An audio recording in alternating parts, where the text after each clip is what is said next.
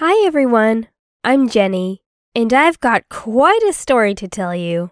An incredibly painful story is my biggest pain in my life. Even now, it's insanely hard for me to think about what happened to my friend.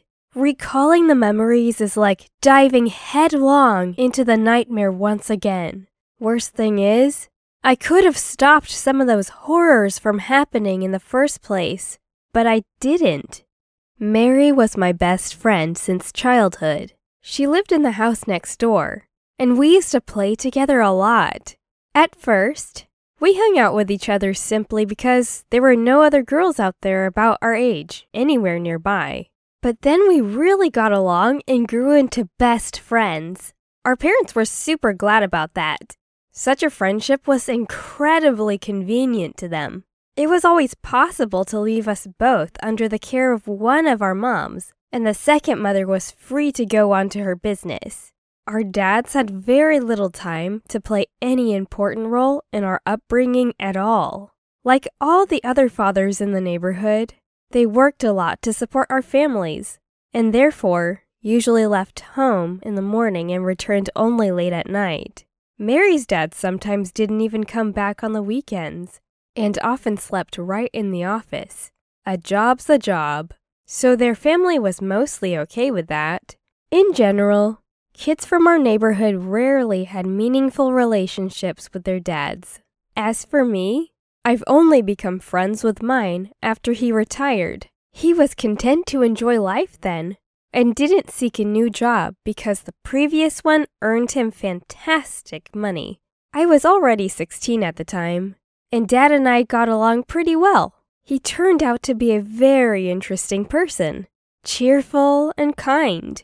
When I was a child, I was really afraid of him because he always came home tired and angry. As a child, I thought he was angry because of me and would punish me at the slightest provocation. Funny thing is, Dad never ever yelled at me once, and Mom was the one that punished me for my small transgressions. Despite the fact that I'm a girl, Dad often took me fishing or hunting. I didn't like shooting living creatures, so our collaborating hunts were more like a game when we hunted down prey and then gave several shots into the air and went away. Dad was a good shot, but cared about my feelings, so he didn't hurt a soul once we were hunting together. Our fishing trips were far more productive. We didn't spare the fish. We fried it right on the beach. Our neighbors joined us, including Mary. At some point, I noticed that Mary didn't really want to come to my house. Although, earlier, we often hung out there because I've got a power computer at home, and my mom allowed us to stay up until midnight if it was a weekend. And now she was afraid of something. I couldn't comprehend the situation and felt bitter because I thought I did something wrong. I even tried to talk to her about it, but my friend just waved it off and said that everything was fine. She always found a reason not to come, and some of those reasons were quite believable. Still, Mary had nothing about us hanging out at her place. So at the end, I wrote it off as some sort of personal gimmick. I was glad about it because I really wanted us to continue being friends. Mary was like a sister to me. Unfortunately, I acted like the most stupid and insensitive person in the world. So, at first, we stopped hanging out at my place. And then Mary just flat out refused to come to my home at all, even when my parents invited her. She was especially wary of my dad's invitations. But again, I thought that there was nothing wrong. Well, it was easier for me to think so, because thinking otherwise would have been traumatic for my psyche. Now, I deliberately asked Mary no questions and tried not to touch on the topic of my parents and their hospitality. I even stopped asking her to visit us altogether, although it probably looked strange. The funny thing is that at the same time, I managed to convince myself that everything was fine, just the way it should be. And Mary herself decided to talk to me about the troubles that were plaguing her. She didn't name anyone.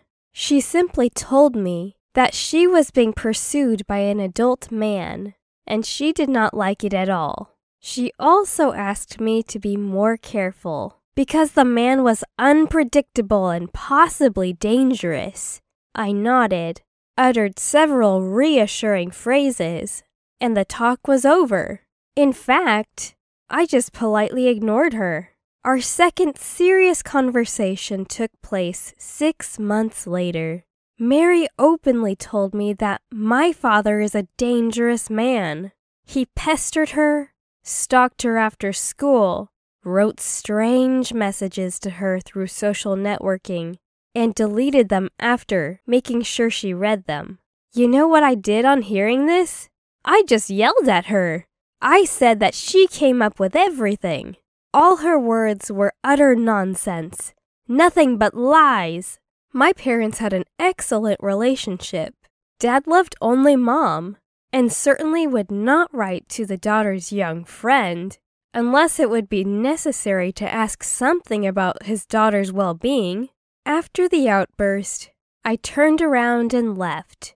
But later, I actually began to have doubts. Still, I managed to throw them out of my head. After all, it was easier to believe that my friend went crazy than to suspect my dad of doing horrible things. The worst thing was that Mary tried to talk with other people. She was looking for help, especially when the situation began to get out of hand. But no one believed her. The school psychologist asked me once if my father had done something bad to me. I just answered that he was the best dad in the world, and that was it. Nobody wanted to believe Mary. They say that even her parents wanted to send her to the hospital because they thought that she was delusional. So she just closed herself in and stopped asking for help. And she also stopped talking to me.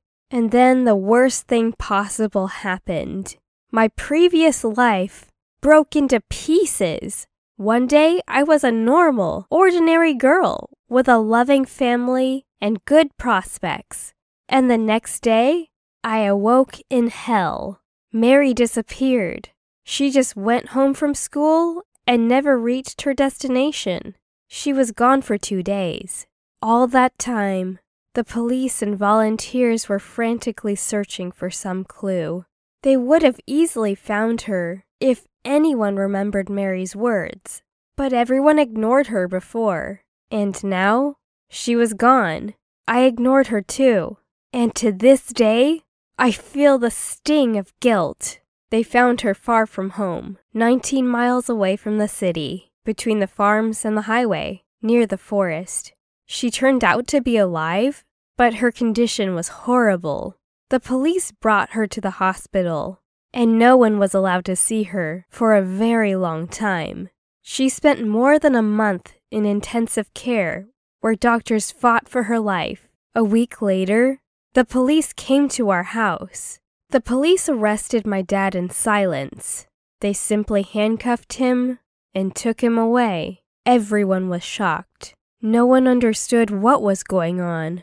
My mother and I cried on the neighbor's shoulder, and Mary's parents simply watched the whole detention procedure with empty eyes. The worst thing about the arrest was Dad's reaction to it. He did not resist. My father behaved as if he had already been waiting for the police to come. The next morning, after he was gone, Mom found an already signed petition for divorce on the fireplace. Later, the police found out that my father really molested Mary all that time, but since he had served as a police officer himself, hid all the trails. He knew that no one would believe the stories of a 16 year old girl, especially since she had zero evidence to back them up. Everything went according to Dad's predictions. No one thought Mary's words were true. No one actually cared about her. Even I, her best friend, chose Dad's side when she opened to me. Even now, I have no idea what he was planning to do to her and what he already did. The police disclosed zero details about the case, and the court hearing was closed. Even the relatives and the victim herself were not allowed there. No one except my dad himself knows what made him change his ways and why he abducted Mary. And my father kept silent during interrogations so as to not get a longer sentence. The investigation had established that he caught Mary on her way back home that day.